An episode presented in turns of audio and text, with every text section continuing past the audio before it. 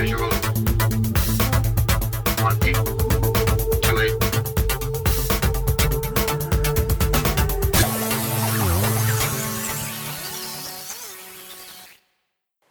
guys，大家好，Welcome to Zone Fifty Two，欢迎大家来到五十二区，我是 Tommy。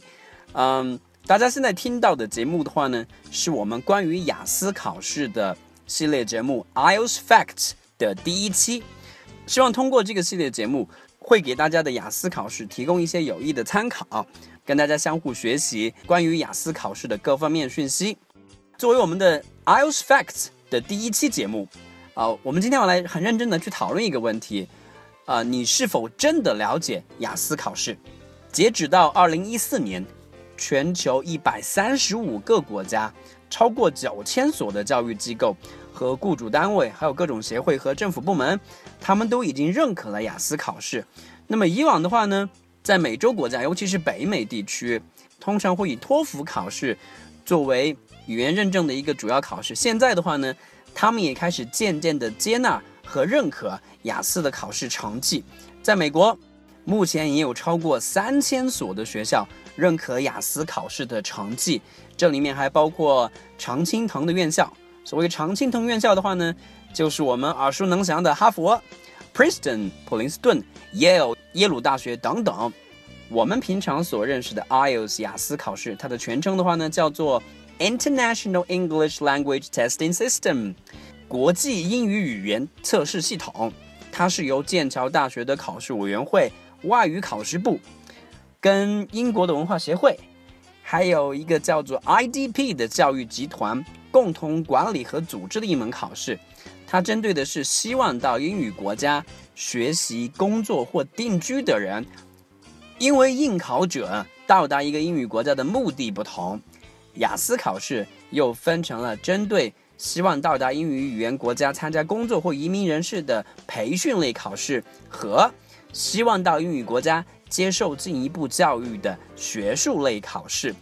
不管参加的是学术类的雅思考试，还是培训类的雅思考试，考生们的话呢，都需要接受 reading 阅读、listening 听力、writing 写作和口语的 interview 口语的测试四个部分的考察，雅思考试的成绩的话呢，满分是九分。嗯、如果你可以拿到九分的成绩的话呢，congratulations，恭喜你，基本上的话你已经达到了母语者的水平。想要参加雅思考试的人，可以在雅思的官方网站去提前在网上报名，然后的话呢，交上一千七百大洋就可以预约考试的时间了。考试结束之后，你可以在一个月之内拿到你的考试成绩。那么，同样是英语考试，雅思考试的话呢，和我们以往在国内所认识的很多的英语测试的话呢，是大不相同的。大家可以回想一下啊、小学、初中、高中到大学，甚至是参加工作之后的职业英语考试，那些让无数英文学习者头昏脑胀的完形填空题、语法的选择题都没有了。取而代之的是目的更明确的模块的测试，and that's why we have reading, listening, writing, and interview。呃，这也是为什么我们会有听说读写四个模块的测试的构成。我们知道中国人对于考试的话呢是非常非常的在行，嗯、不管是什么样的考试，我想没有中国人拿不下的。我记得之前有一部电影叫做《某某合伙人》。里面的各位大神啊，就帮助咱们的中国考生，把各种各样的呃英语考试掰开了揉碎了，踩在脚底，让外国人的话呢是大吃一惊。那么中国人在雅思考试面前，这个成绩到底怎么样呢？鉴于咱们源远流长的测试文化，中国人在雅思考试里面是拿到过满分的，也就是九分。这也说明我们是不缺乏拿到优异成绩的佼佼者的。可是。每一年参加雅思考试的数十万这个考生当中，我们中国考生的这个平均成绩到底怎么样呢？Well, it's a sad, sad story。这真的是一个很悲伤的故事。根据雅思官网所公布的全球雅思考生的这个考试数据，我们可以看到啊，在全世界四十一个雅思考试的呃国家当中，中国的考生通常的排名的话呢是在三十名开外。这当中的话呢，中国考生的口语成绩是长期并列世界倒数第一的，这一点呢，让人觉得是真的是非常的难堪。我们来看一下具体吧，比如说在二零一二年，中国考生在各个模块的平均成绩分别是多少呢？听力五点八分，阅读五点九分，写作五点二分，口语五点三分。我们知道。如果想要到国外去学习或者工作的话呢，至少拿到六分是必须的。可是这样的平均成绩看下来的话呢，大多数人其实是不具备到英语国家去工作或者学习的能力的。我们有很多的英文学习者时常会问一个问题：我有考过四级考试，我有考过六级考试，啊，我有考过什么？呃，专业四级、专业八级，我有考过的高考拿过多少分？那么我在某一个考试里面拿到了一定的分数，这是否可以跟雅思考试的这个成绩挂钩呢？有没有可能作为一个参考？如果我四级考试考了多少分，是否就意味着我一定会在雅思考试里面考到多少分？呃，我想这是一个非常难回答的问题，因为本身我们中国的英文考试的话呢，和雅思考试是有很大的不同的。如所以，如果是强制的去划分等级的话呢？呃，可能会有一些勉强，但是根据我们的这个调查，大多数在高考当中可以拿到一百三十分以上的学生的话呢，他们在不参加培训的这个基础上，去参加雅思考试的话呢，基本可以拿到五分的成绩。至于说参加过四级和六级考试并且通过的英语学习者来说，是否就一定可以在雅思考试里面拿到多少分？那么这个就得看。考生在实际的语言能力的运用和听说方面的具体的能力了，这是一个非常大的话题。我们希望的话呢，咱们可以在以后的节目当中可以具体的说到。刚才咱们提到中国的考生平均成绩，其实在世界上的话呢是排在末尾的。我们今天的话呢也顺便聊一聊关于雅思考试的一些感受和中国人参加雅思考试的一些问题。大多数的中国考生之所以在雅思考试里面，表现不佳，Well, I think there will be many reasons for that。原因可能会很多，但是考试和语言之外的一些原因很明显。第一，准备不足。很多的考生在出国参加雅思考试之前的话呢，都非常的着急，匆忙上阵。考下来的话呢，因为没有足够的准备，所以考试的结果自然不会太理想。而且近些年来，我们还听到了一个新的词汇，叫做“烤鸭”。呃，当然这个不是北京的那个烤鸭，就是说考试的那些小朋友，雅思考生的低龄化，这也是造成我们的中国考生在雅思考试里面总体表现不佳的一个原因之一。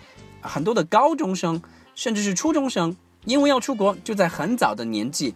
在自己的语言并不能够达到一定程度的基础之上，都参加了雅思考试，结果的话呢是损失惨重，表现不佳啊，这一点让我们觉得非常的无奈。那么，如果是回到英语学习和考试的认知方面的话呢，我想，以往中国学生所面对的英语考试和雅思考试在测试本质上的巨大不同，这也是我们的中国考生在雅思考试里面表现不佳的另外一个主要原因。我们知道，在中国。英语考试的话呢，从小学一直到大学，都仅仅只是基于分数的认定的，而学生实际的语言能力的话呢，却并没有得到测试。所以很多的中国英文学习者啊，即便他们有非常漂亮的这个考试的这个分数，but they don't actually use the language。可是他们实际去使用这门语言的能力，因为长期所接受的英语教育的不同和测试方向的不同。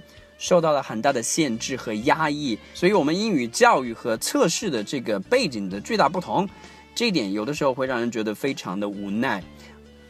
咱们再来看看学习习惯吧，就像刚刚所讲的一样，因为我们从小所接受的教育的话呢，更多的话呢是在纸质上，所以这也导致了很多的中国的英语学习者啊，他们在应对雅思考试之前的话呢，把更多的精力的话呢，一如既往的。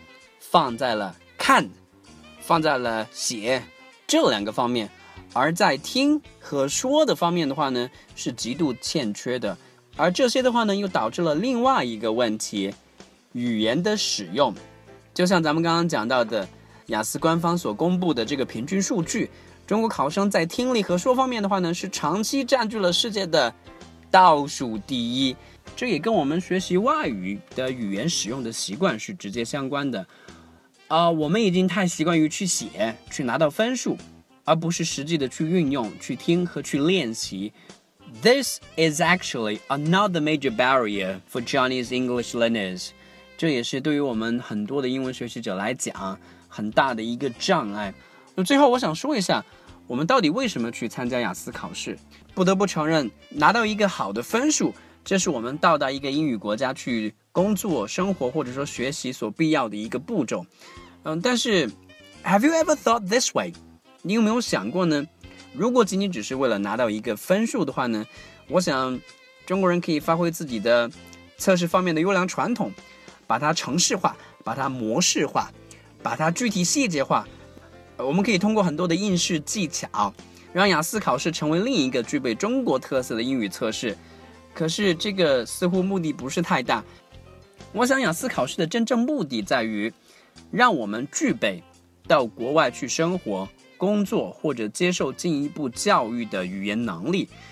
如果我们在这一块是做到了，我想考试本身其实也不会是太大的问题。Hopefully one day we will be on the top of the list。真的是希望有一天的话呢，我们中国考生的雅思成绩。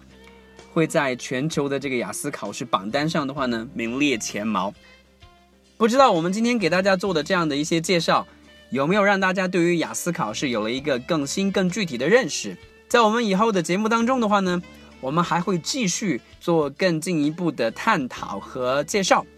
希望大家可以继续关注我们的雅思系列节目 IELTS Facts。I keep tuning in. I would be glad to share everything we have. 好了，今天的节目就到这里结束了。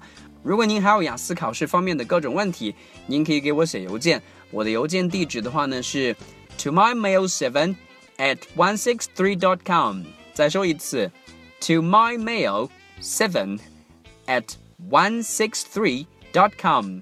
而我们的微信公众号的话呢，也是在积极的申请过程当中， 会在稍后的节目当中跟大家公布，我们可以在里面做进一步的讨论。好，我们今天的节目就到这里了。I'll see you guys next time. 拜拜